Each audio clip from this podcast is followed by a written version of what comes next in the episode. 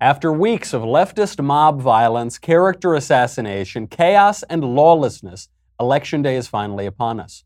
You might not know that if you're one of the countless conservatives who has been banned from Twitter and Facebook for posting jokes or articles or really any other silly excuse that tickles the big tech censors' fancy. But if you are listening to this show, go out and vote. Do it for Brett. Do it for your country. Do it for the California deserts that demand to be bathed in leftist tears. If you're a conservative, a Republican, or a right leaning independent, go vote today. And if you're a Democrat, do not forget to go vote tomorrow. I'm Michael Knowles, and this is The Michael Knowles Show.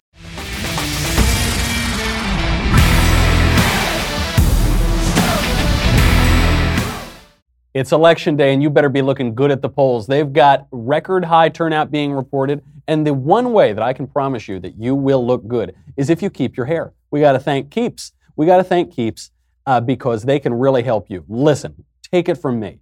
I am not an Adonis of a man, okay? I'm perfectly man enough to admit that. I'm not a Hulk. I'm not a Hercules. One thing I've always had going for me, though, when talking to the lovely ladies of this world, is that I've got a big poofy head of hair. Do you know that hair loss can start when you're 25, 30, 35 years old? Uh, you can stop that. You can use clinically proven uh, ways to stop that for just a dollar a day or less than a dollar a day for just five minutes, barely anything, but you got to start now. Uh, there are two clinically proven medications that help you keep your hair. They're inexpensive, they're easy to get, and Keeps will get it to you. It's very easy to sign up, takes less than five minutes. Just answer a few questions, snap some photos. A licensed doctor remotely reviews your information, recommends the right treatment for you, all without you ever leaving your couch. It offers uh, two versions of the only two, or generic versions rather, of the only two FDA approved hair loss products out there. Uh, you might have tried them before, you've never gotten them this easy for this price. 10 to 35 bucks a month anywhere from 33 cents a day to a dollar a day, and you'll get your first month free. Quite a deal to help you keep your hair. No reason to put this off any longer. Stop hair loss today. I'm telling you. You know, when you lose your hair, a good looking guy can really stop looking great. So do it. Uh, right now, go to keeps.com slash covfefe, C O V F E F E, K E E P S dot com slash covfefe. Uh, that's a free month of treatment at K-E-E-P-S dot com slash covfefe, C-O-V-F-E-F-E. Keeps hair today, hair tomorrow and then you'll be looking really good at the polls today. I have been told from my various sources around the country that there is record high turnout. I wake up to a call from my grandmother today in New York. New York doesn't usually get crazy turnout because it's a one party town. And she says she's never seen anything like it in 50, 60 years. Uh, just people pouring in to the polls, who knows uh, which side they're for. Some of them looked like they were shaved and had jobs and combed their hair, so we can assume that they're going for Republicans. And then others were screeching and had purple hair and were, you know, sc- screaming in Aramaic and Latin, so we can assume that they're voting for Democrats. The most important thing that you've got to remember today on election day vote Republican. I know that doesn't sound nice, that sounds partisan. That does, it's not just about ideas. You're right, you're right. It's election day. Election day is when we take ideas and we put them into action. There are two parties in this country. There are two parties. The Republican Party, you know, it's not that it's always perfect, it's not that it's ever perfect. It's not that the Democrat Party is always evil or that it's the worst thing ever in the history of the world, but there are two parties and two ideas. Conservatives have a home in the Republican Party.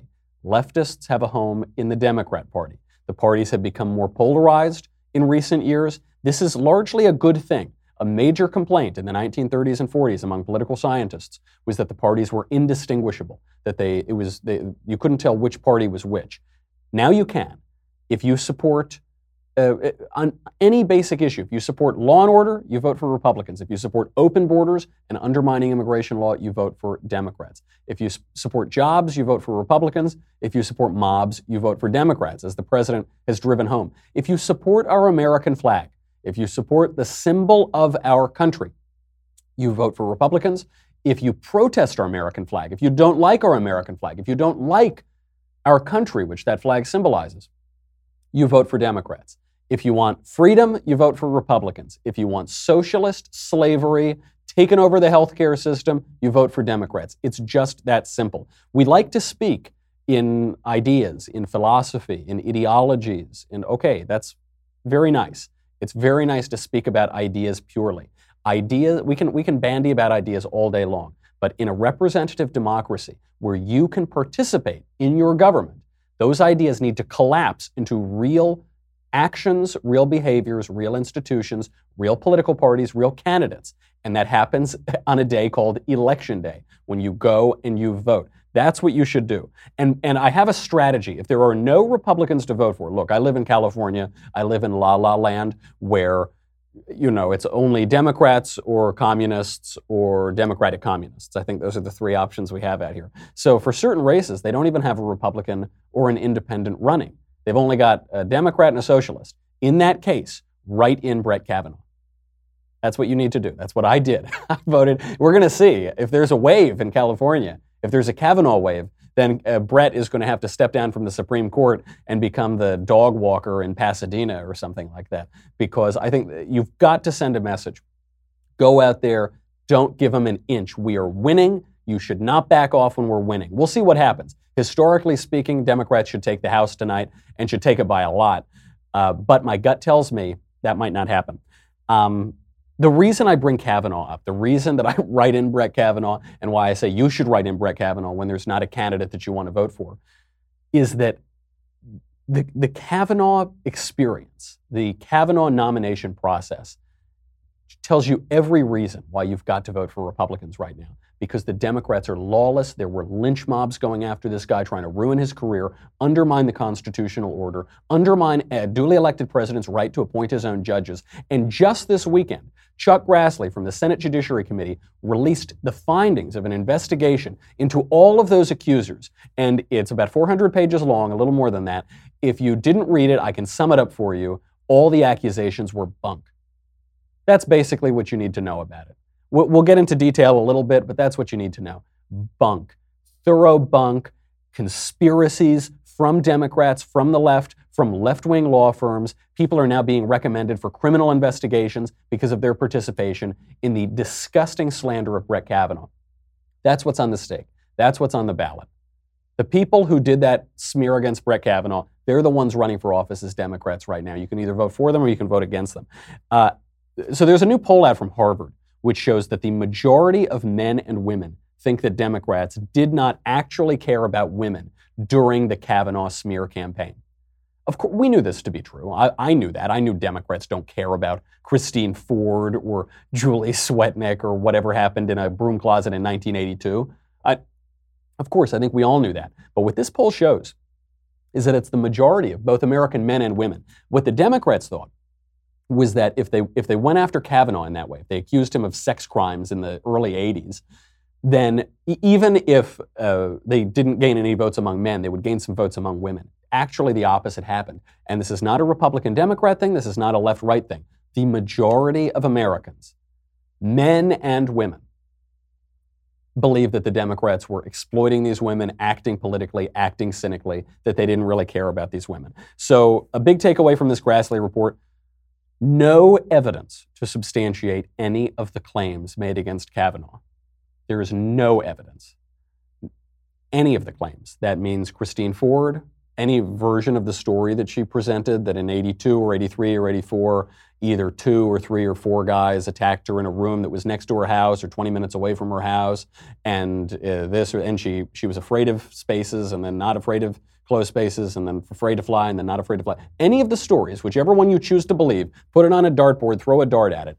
There is no evidence to substantiate those claims, no evidence to substantiate the claims that Brett Kavanaugh whipped it out at a party freshman year at Yale. Uh, no, that was another one, Debbie Ramirez's allegation. No evidence that Julie Swetnick or Michael Avenatti had uh, some accusation against, uh, or had a, a credible accusation against Brett Kavanaugh from other parties around Georgetown Prep. No evidence about any of it. Um, so the, the Grassley report also shows the changing storyline that Christine Ford had. The storyline changed constantly. We knew that. People who were paying attention knew that. I think people on the left, people who didn't want an originalist judge on the court, tried to pretend that the storyline wasn't changing, but it did.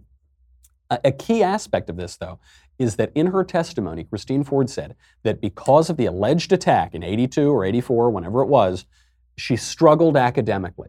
She struggled academically for four to six years afterward, had, had trouble socializing, didn't have a lot of friends, couldn't go to parties, couldn't get, it, uh, couldn't get her work done in college. This has been contradicted by people who knew her in high school and college. One, there's no evidence that she struggled at all afterward in high school.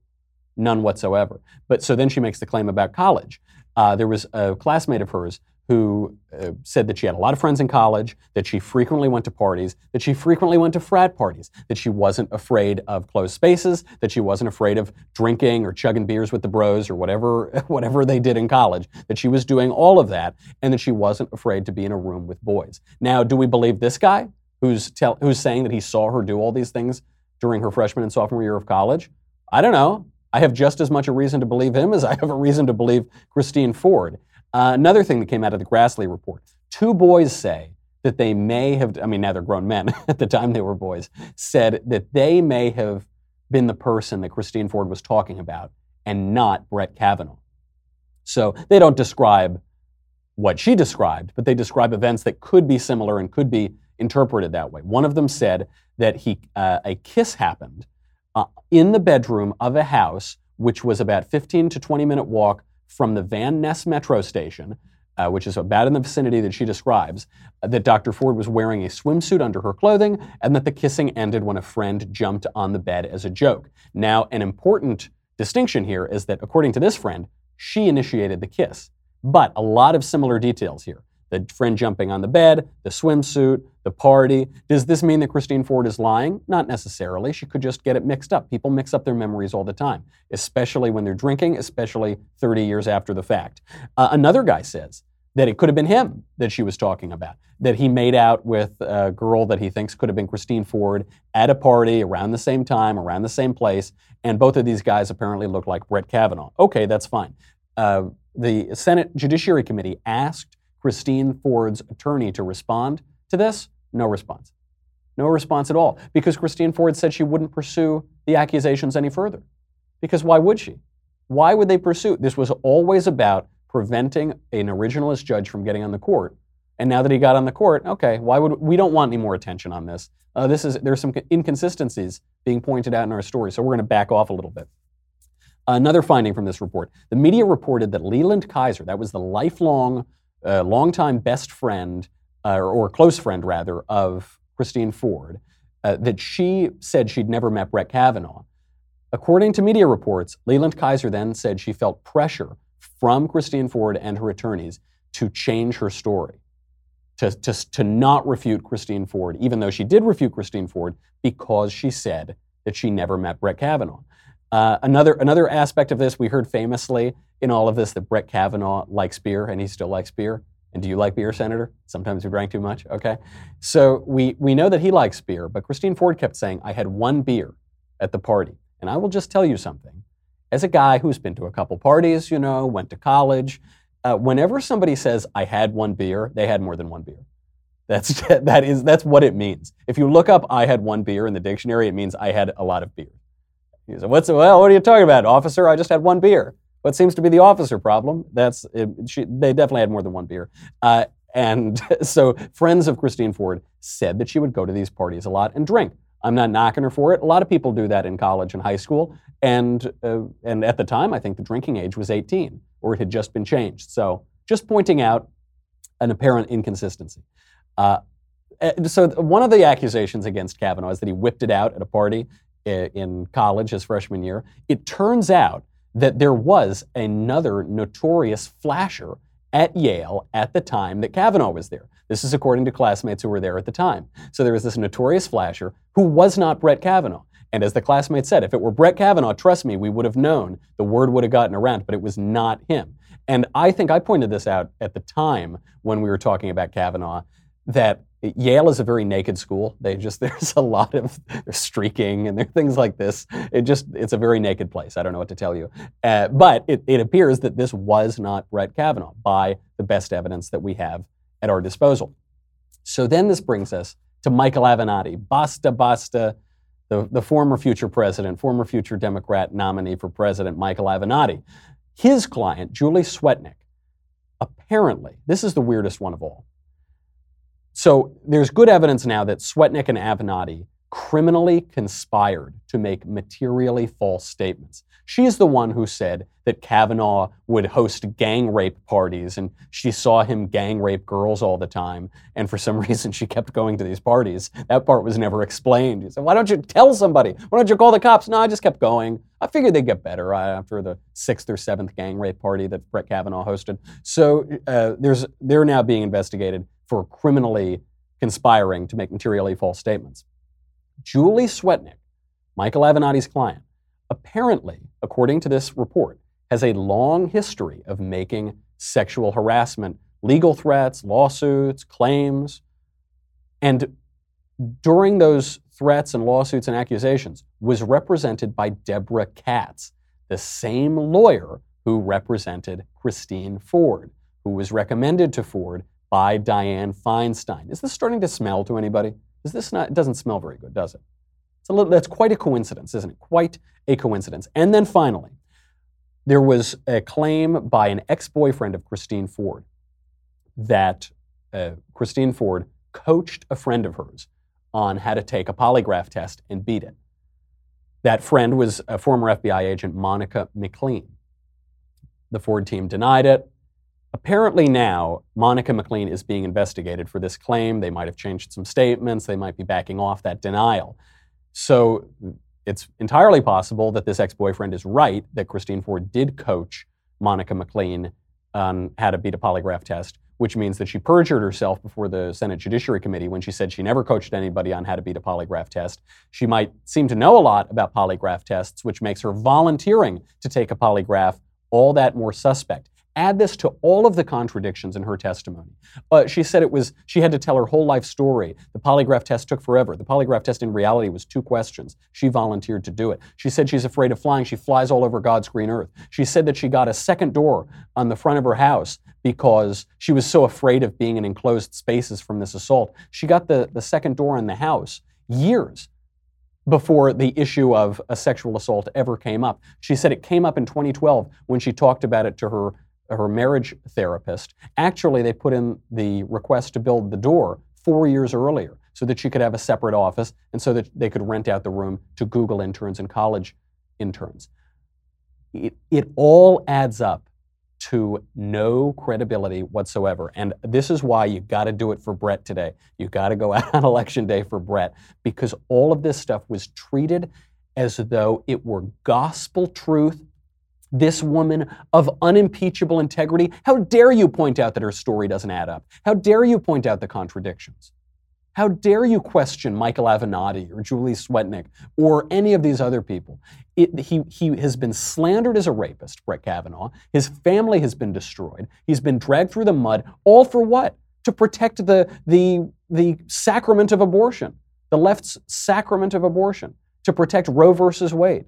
That's what it's all about. And that it's so dirty how they played, and it's they're so full of it that I really hope that we see conservative voters, reasonable, independent voters, go out there and say, no more. This is too much. It's too despicable. We're not going to let this happen. Because if they are rewarded for this kind of behavior, you're only going to see more of it. So you may have noticed that I'm back on Twitter. Uh, before I explain to you how I got back on Twitter, let me tell you about software advice. Software advice is when you're dealing with a real head scratcher you uh, should have your go to person to call. This is a no brainer, and it's why I got to tell you about it. Software advice when you're working for a small business or a startup or you're starting one yourself, you, you need a lot of software just to get the business off the ground. And you probably don't exactly know what you should be looking for. It can be extremely costly if you make a mistake. It obviously wastes your time, it wastes a lot of your employees' time, and that's time that you don't have when you're starting a company. Right now, get your own advisors that will point you in the right direction, get you working more efficiently right away. Go to softwareadvice.com slash Knowles, K-N-O-W-L-E-S. How much does it cost? It's absolutely free. Don't say I never did nothing for you. You'll be connected with an advisor to discuss the best software options for your need. Uh, it takes just 10 minutes or less. If you're a medical professional, construction manager, HR pro, you name it, software advice will save you time and help you make a more informed decision. If you're an entrepreneur or work solo, software advice is a great way to get an expert opinion even without the resources of a big company. Go to softwareadvice.com slash Knowles to get started. End the software struggle today. Softwareadvice.com slash Knowles, K-N-O-W-L-E-S. Connect to an advisor for free, softwareadvice.com slash Knowles. I'm back on Twitter. I know, well, uh, technically, maybe I'm not back on Twitter. I, you might have, seen, if you're following me on Twitter at Michael J. Knowles, you'll see that my new name on Twitter is definitely not Michael Knowles because I'm afraid I know that they're going to kick me off again eventually. The way that I got back on Twitter is, you know, I was kicked off basically because Donald Jr. retweeted a criticism that I had made of CNN. And it was so widely shared that they kicked me off. And they used as an excuse a joke I made about the election, in which I said Democrats should vote on Wednesday. and so they said, they removed the post immediately. And then they, when I tried to log into Twitter, they had that, this screen and it said you can appeal your suspension or you can remove the post and waive your right to an appeal. So I said, okay, I'm going to appeal it. Because actually, in my post, I said, make sure you vote in this poll on whether Twitter should kick off conservatives for joking. So it even had, it wasn't even the joke that they thought it was. It was actually a punchline about Twitter censoring conservatives. So I said, I'm going to appeal that. So I appealed my suspension. Guess what I heard back from them? I'll give you uh, nothing. I heard nothing back, and they wouldn't respond.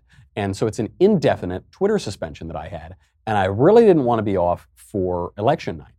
So they'd already removed the post, and what they want you to do is waive your right to an appeal. I'm not getting an appeal anyway. So I clicked it, and they reinstated me right away. But I've talked to a lot of my friends. Uh, Owen Benjamin was here yesterday. It's only a matter of time. Eventually, they will kick me off. This is why I vigorously defended Alex Jones when he was kicked off of Twitter. Because, not because I watched the Alex Jones show, he, he might be conspiratorial. He might be a shirtless vitamin salesman. He might think that the freaking frogs are gay. I don't know. But they kicked Alex Jones off to establish the principle to kick off Gavin McInnes or Owen Benjamin. You know, they kicked off, they got to kick off Alex Jones because he's a conspiracy theorist. Then they got to kick off Gavin and Owen and other people because they're comedians. So they push things too far. They say things that are outrageous. They say things that are offensive. That's their job. They're comedians. So they kick them off. And we say, oh, well, they did, you know, they said an offensive thing. Well, they shouldn't have done that. Okay. Then they kick those guys off to, to kick me off. That's why, to kick me off. And how, do they, how are they going to get away with kicking me off? Well, because I don't have I don't have the single fastest growing conservative podcast in the country. I got like you know it's top three maybe, but it's not not the fastest growing, I'm sorry to say. And so they can kick off people who don't have a million followers. Let's say they have 100,000 followers or 80,000 followers or whatever. They can kick you and then they just bring it all the way up. And they're going to start heating it up. And by the way, I, since I got kicked off of Twitter, I've heard from a lot of people who don't have check marks, who don't have 50,000 followers, who have been kicked off for nothing. And you see the post that they were suspended for, it has nothing to do with anything. It has nothing to do with the election. Just and they, they say you're suspended for three days, seven days, ten days. Uh, they're coming for you. They came for Jones, we said nothing. They came for Gavin, we said nothing. They came for me. I'm definitely not Michael Knowles now. I've got a mustache on Twitter. Uh, some people said nothing. Some people raised a ruckus. They're going to march on and they're going to keep censoring conservatives. And the American people know this, by the way. There's a, a Pew study out that shows that 72% of Americans believe that social media censors people based on their political views. 72%. That's not just conservatives, that's not just Republicans. That's the majority of people, the vast majority of people. A Project Veritas, James O'Keefe's organization, showed that Twitter was shadow banning conservatives in just January of this year. A few other examples. Google, when you Google the uh, California Republican Party, I think they've fixed it now, but when you Googled it, it used to list their ideology as Nazism. Oh, that it was just a mistake, though, I'm sure. It was probably just a mistake. It, mm, who can, you know, just a whoops, whoopsie daisy.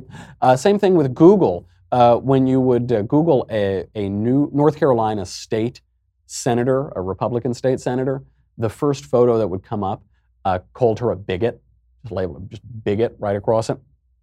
And, and we've seen all of the bans. So they suspended me for not even telling the joke that they thought I was telling. They suspended James Woods for making a joke. They suspended who, you know, Owen, Gavin, all of these other people.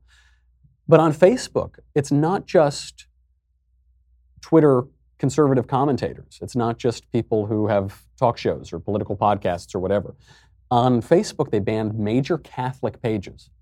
So now we're moving outside the realm of just American conservatism. There was one called Jesus and Mary, 1.7 million followers on Facebook, kicked off. Uh, Catholic and Proud had 6 million followers on Facebook, kicked off. Well, there's a lot of overlap between Catholicism and conservative thought. There's a lot of overlap between the Christian internet and conservative internet. I think they might have reinstated one or both of those pages, but they kicked them off for a while. Conservative activist Grace Johnston, who's known as Activist Mommy on social media, she criticized Teen Vogue for encouraging its readers, young teenagers, uh, for encouraging them uh, to have uh, very creative sex in places that you shouldn't have sex. And, uh, you know, it's a family show. I don't want to get too into detail here. But uh, for, for talking about things that 12 year olds shouldn't be talking about, 13 year olds shouldn't be talking about, she criticized Teen Vogue. She was then kicked off of social media. Marsha Blackburn, running in Tennessee, she uh, ran a pro life ad on Twitter. Twitter said no, deleted the ad, nixed the ad, kicked it off. Uh, Facebook now censored Alveda King, Martin Luther King Jr.'s niece, uh, censored her for running an ad for a pro life movie that she was involved in, a movie about Roe versus Wade. Alveda King, that's not Gavin McGinnis. That's not uh, Alex Jones. That's Martin Luther King's niece, who's a pro life activist. Prager University, obviously, is suing Google. They've, they've been kicked off of Facebook for periods of time, had their, their videos censored because they talked about such controversial outrageous topics as the Ten Commandments on YouTube. They had a series on the Ten Commandments censored. You couldn't see it at universities or at high schools. So just remember, you'll see this on social media today, on Facebook and on Twitter. The big headlines, big headers. It says, get out and vote. Don't forget to vote. Here's your polling place. Go register. They're not talking to you. they're not, trust me, they're not talking to you. They're talking to left wingers that they want to go and get out to vote, but they don't want you to get out and vote. In fact, they don't even want you on their platforms. That's how you know that they're not talking to you is they're censoring you and they're kicking you off right around an election, and they're uh, deleting your Facebook pages and they're deleting your communities on there. So when they, they have these big campaigns, get out and vote, go to your polling place. The question that this raises is, is this election interference? If they are providing material support to get Democrat voters out there and vote, and if they are providing material support to kicking off kicking conservatives off of the platform, blocking them from seeing those resources, blocking them from getting their message out, is that election interference? There was a report that came in today that the DCCC, the Democratic Congressional Campaign Committee, has been pestering Twitter to delete conservative accounts and that Twitter has obliged. Not, not sure if this is true, I wish that I could get more verification before I report that, but Twitter never gives us verification on anything because this is the central problem of social media is these big tech companies are totally opaque. They have no transparency at all. So are they providing material support to Democrats? Are they providing in-kind contributions to Democrats? Are they interfering in the election? And this is a question that should involve the FEC because if they're giving support to Democrats, and they're hurting Republicans in elections, they should have major election lawsuits filed against them. They should, uh, and they should be regulated as political entities or as political publishers or whatever, but not as open platforms. That is how the social media treat the GOP. How do the mainstream media treat the GOP? This is a little gift. This was a Christmas comes early election day gift came in. Uh, there's a guy named John James. He's running for Senate, and a reporter left him, he's a Republican, a reporter left him a, a voicemail to try to get an interview with John James. And she thought that she had hung up her phone once she finished the voicemail. She hadn't, so the James campaign still had the rest of this. And she starts to give her opinion to her colleague in the room while she thinks that the Republican is not listening. Here's the voicemail. Hi, my name is Brenda Battle. I am a reporter with the Huron Daily Tribune in Bad Axe, Michigan. Uh, looking to uh, set up an appointment with Mr. James for some time on Wednesday for a phone interview regarding the election results. Um, if you'd like to call me back, my my number is nine eight nine. Thank you. Man, if he beats her, Jesus. John James. Whew. That would suck. Effing John James. That would, I, I don't think it's going to happen, but I, almost comical. Almost like theatrical, like she's on stage, you know. It's like overwritten. If you had handed that, that screenplay in in Hollywood, they'd say it's a little overwritten. A little overwrought. I don't know about that. But that is what you're dealing with. Nobody should be surprised by that. That's what reporters are. That's what journalists are, so called journalists. I don't mean to smear all of them. There are a handful of good journalists, but not very many in this day and age. Most of them are political operatives for Democrats who despise the Republicans that they're covering and seek to undermine them every chance they get. We've got a lot more to get to, including the final argument moving into the midterm elections and whether that final argument is going to work from President Trump, from Rush Limbaugh, and from Abraham Lincoln. But first, I've got to say goodbye to Facebook and YouTube. If you're on those places, I'm amazed you haven't been kicked off. If you're on Daily Wire, thank you. You help keep the lights on in our Tora Bora cave over here. You keep Covfefe in my cup. Tune in tonight. We are uh, going to be live starting at 5 p.m. Pacific, 8 p.m. Eastern for the Daily Wire Backstage Election Special. God King Jeremy Boring, Ben Shapiro, Andrew Klavan, Elisha Krauss, and little old me will be covering all the latest election news as it happens. We will even be getting Twitter updates from our own Cassie Dillon and for some reason Colton Haas. I couldn't exactly tell you why. No, it should be very good. We're very happy to have Cassie and Colton both on in Elisha's Corner to give us election updates. You're not going to want to miss it. As always, only Daily Wire subscribers get to ask the questions. So make sure to subscribe today. Uh, also, you know, it's 10 bucks a month, $100 for an annual membership. You get me, the Andrew Klavan Show, the Ben Shapiro Show. You get uh, another kingdom early, and you get to watch the whole thing. You get to ask questions in the mailbag. You get conversation. You get a ton of stuff now, actually. But this is what you get: the leftist tears tumbler. Now, I'm aware that some watching and listening to this right now are watching and listening before the midterm elections. Some are listening after the midterm elections. I call this uh, Schrodinger's tumbler because it could simultaneously be completely filled or completely empty. It is both at the same time right now as we are, are uh, wondering what way, which way the election is turning. Get your Schrodinger's tumbler immediately so that you can either bathe yourself in leftist tears or fill it up with your own tears, depending on how the midterms go. Go to dailywire.com. We'll be right back.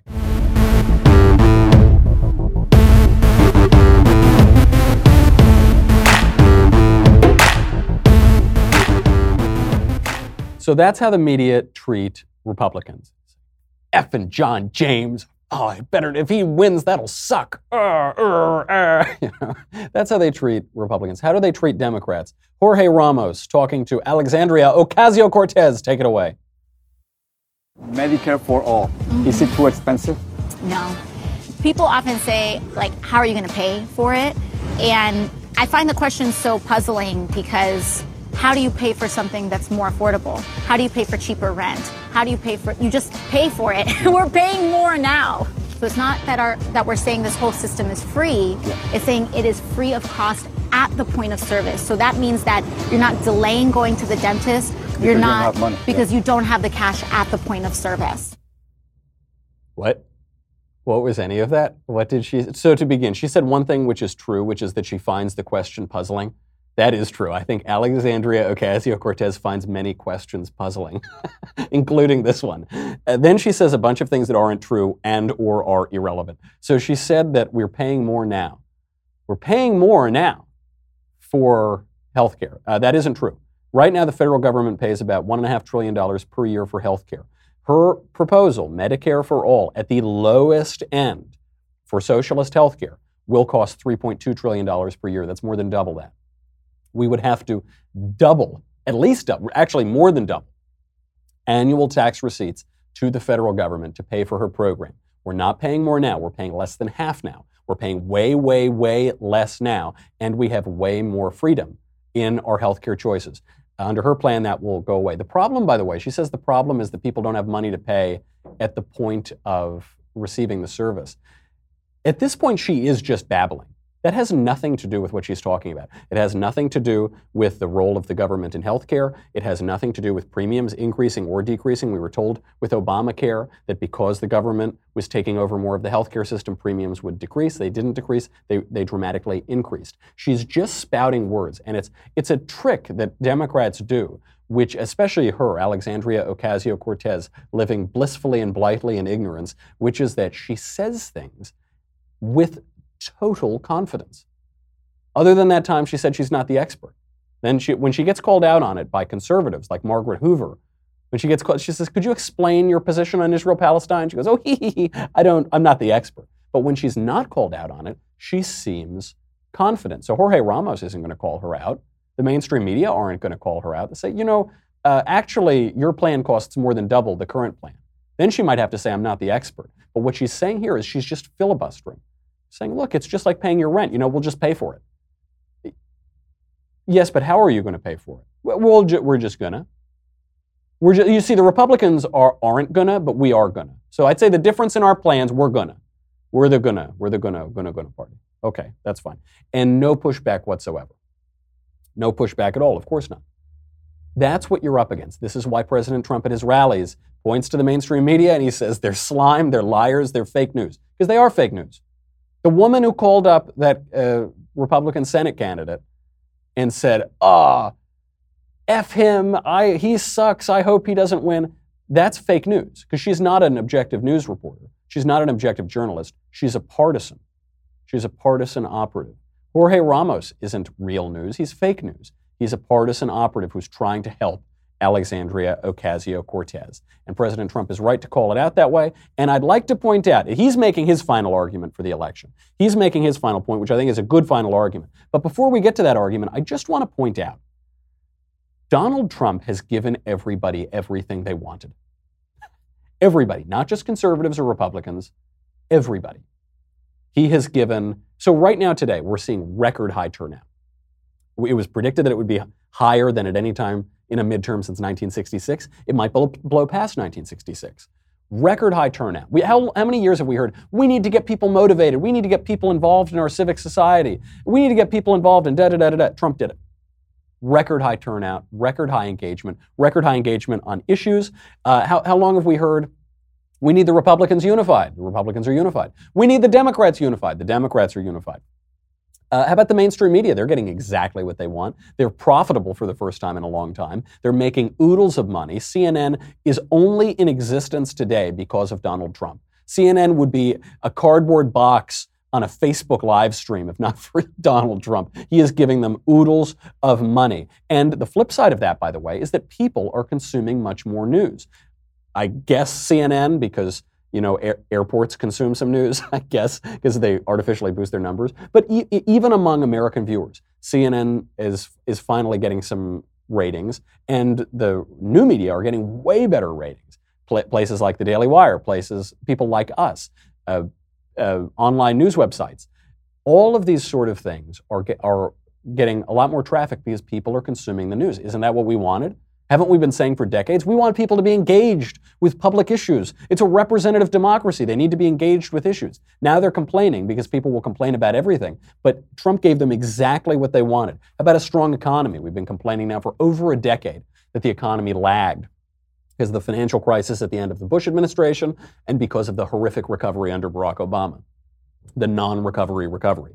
So what do we got now? What have we got now? We've got the strongest economy in recent history, record low joblessness, relative peace abroad. We wanted peace abroad. We're getting peace abroad more and more every day. And finally, protection for workers and profit for capital. Businesses are doing very well, and workers are doing very well. We never thought that the twain should meet. You've had for decades and decades Democrats demagoguing on labor, saying we need to give more money to labor, unionize labor, unionize public workers, and you've had Republicans talking about just boosting GDP forever and ever, and all that matters is gross domestic product and capital. And uh, there was always an image, I, I think it's largely unfair, but there was always an image of Republicans and conservatives as being tone deaf to the demands of labor. And what have you got under Trump? Finally, you have labor uh, real wages increasing, and you have GDP bursting, the economy booming, doing very, very well. This is Donald Trump's final argument. So that, that's an amazing accomplishment in itself, by the way, because he's reconciled two uh, major demands of both sides of the political spectrum here uh, profits for labor, profits for capital. And he's, he's done it uh, in a way that has irked both sides. But this is his final argument. His final argument today, he published a piece, I think in USA Today. He said, vote for the GOP and continue the jobs boom. And that's different than just saying the economic boom. And this is really important in places that have lost a lot of jobs to uh, anything, to globalization, to uh, increased immigration, to illegal immigration, to changing regular dynamism of the economy, uh, is jobs. Because jobs are different than just material prosperity. Those are different. Mankind is made to work. There's a great book out now by Oren Cass, a right winger, you know, he's, he's on, on the right, which is called The Once and Future Worker. And it talks about the role of work. Adam worked in the garden. Work is more than just the money you get paid for it. Men need to work. When men stop working, they shrivel away. They, they need to stay occupied. They need to be productive. They need to work. And I think the GOP has been a little tone deaf on that. And I think that the Democratic Party has been completely ignorant on economics. But this is the argument. Here we can get real gains for workers, people back to be meaningfully employed, not Obama employed, not partially employed, underemployed, leaving the workforce, but actually employed so that we can be productive. Because society is not just about consumption, it's also about production. Production is what makes you feel uh, gratified in your work. It's what makes you feel dignified. It's what you are called to do uh, from the Garden of Eden. It, it, creates stable families and stable communities and ultimately a stable economy. And uh, this is a major victory, and I hope that it's rewarded at the ballot box today. Um, when asked if he has any regrets, President Trump was qu- quite honest. He was uncharacteristically candid, maybe, maybe characteristically. You know, he does. They call uh, President Trump's statements gaffes when really he's just speaking candidly and honestly. Here's President Trump on his regret to Sinclair. Is there anything, as you look back at your first almost two years, that you regret, that you wish on you, that you could just take back and redo? Well, there would be certain things. I'm not sure I want to reveal all of them, but I, I would say tone. Uh, I would like to have a much softer tone. I feel to a certain extent I have no choice but maybe I do, and maybe I could have been softer from that standpoint. Good answer. And I and I also am ambivalent on whether he could be softer or not. I, I've gotten calls from older relatives of mine who say, you know, I really like Trump, but I wish he weren't so mean all the time, so nasty, you know, frowning, that kind of cut of his jib, you know, Mussolini look. I wish he would smile more, he were a little softer. How can he be soft? How can he be soft? Would that it were so simple. Would that he could be soft too. But how can he be soft when he's being assailed from all sides like this? When his Supreme Court nominee is being smeared as a racist, racist, rapist, baselessly, and every other one of his supporters and he himself are being smeared as racists. How can he be soft? I wish he could be soft too. I wish we could get to a point in this country, again, where people can be civilized. Even if they're tough, even if they're hard hitting, even if they stand by their ideas and advocate for their agendas, where they could be civilized and adult about things and mature about things. But they can't right now because the Democrats are behaving like children. And so he's behaving like the mean father. he's saying, no. But daddy, I, rah, rah, hate you, dad, rah, rah, you know, rah, rah. But I want, I want you to raise taxes, dad. No, he's got to be mean. He's got to be the tough father. And, uh, but it would be nice if, in, if after the midterms, if, you know, somehow history is proven wrong tonight, and the Republicans managed to hold on to the House, uh, which you know the historically the odds are pretty low, but we're in pretty strange times, so it's possible. Uh, it, it, would be nice if if the Democrats could realize that the resistance isn't working. I mean, that's why these midterms matter a lot too. Is it would so deflate the resistance. It would so discourage the resistance. These hysterical little children that maybe they would grow up uh, and then he could be then he could be a genial fella. But until then, he probably can't. On this day in history, before we go, Abraham Lincoln was elected president in 1860 on this very day. I hope this bodes well for the GOP. He was the first uh, first Republican president. The GOP was founded in 1854. It had its first national convention in 1856, and it got its first president in 1860. Its first GOP nominee, its first presidential nominee, was uh, James Freeman, I think, right? Was it Freeman? Or Fremont? Fremont, I think. Which I love. I just love that "free" is in the is in the name of the first Republican presidential nominee. Uh, Lincoln got 40% of the popular vote, and he defeated the other candidates.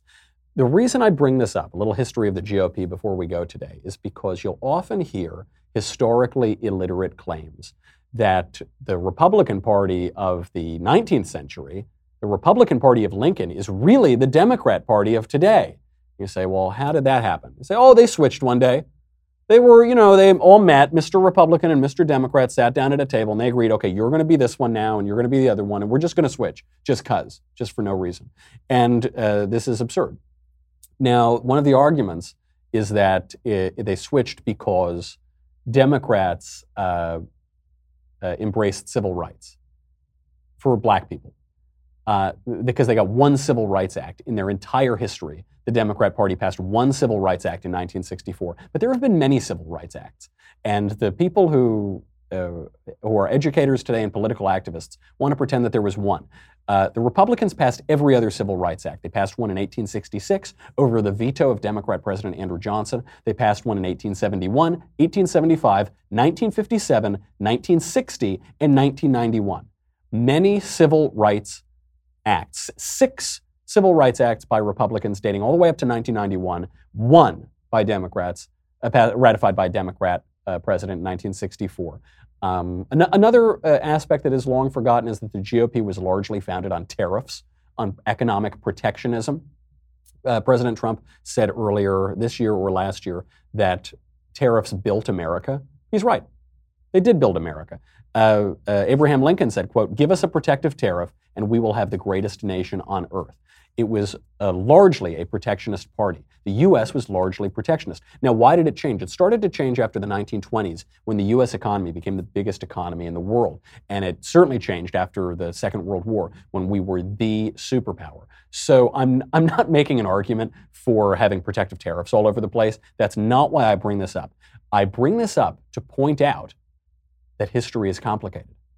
And that when the, the left says that the parties switched or when people on the right or the left, neoliberals or neoconservatives, they say, oh, uh, uh, there's no problem with free trade and there's no argument for tariffs in any case whatsoever. Uh, history is more complicated than that. It's much more complicated than that. And uh, what we see throughout the history of the Republican Party, they've changed their mind on tariffs, they've changed their mind on various issues of the day because political circumstances change. Politics is not philosophy. There is political philosophy, but politics is in real time with real people in real places that you're going to see today on election day. And so circumstances change. Ronald Reagan's approach to illegal immigration was different in 1980 than ours is today. Why is that? Well, because the circumstances are different. There's way more illegal immigration today. There's a much higher foreign born percentage of the population. There are many people flouting our immigration laws. It poses national security threats. And you've got a left which is insisting that we can't assimilate anybody to the culture.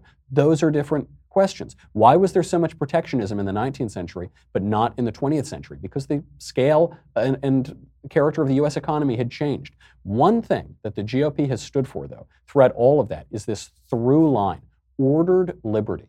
Ordered liberty. And that's what you're seeing here. It began in uh, in the very beginnings of the party in 1860. That was an election about ordered liberty, about about whether human beings have, uh, have dignity and the right to govern themselves, have, uh, should have freedom, for, for lack of a better word. And you're seeing, you see this constantly pop up throughout the history of the Republican Party, a through line throughout it. You're seeing that argument today. And I hope that we go out there and we see a, a big victory today. But I guess we'll, we'll know later on. Make sure you tune in at uh, 8 o'clock Eastern, 5 o'clock Pacific. We'll be smoking cigars and hanging out with the guys and hopefully having a very good night. Either way, we're going to have a funny night, I'm sure. but hopefully, we have a good night for the country, and I'll see you tomorrow. In the meantime, I'm Michael Knowles. This is The Michael Knowles Show. See you soon.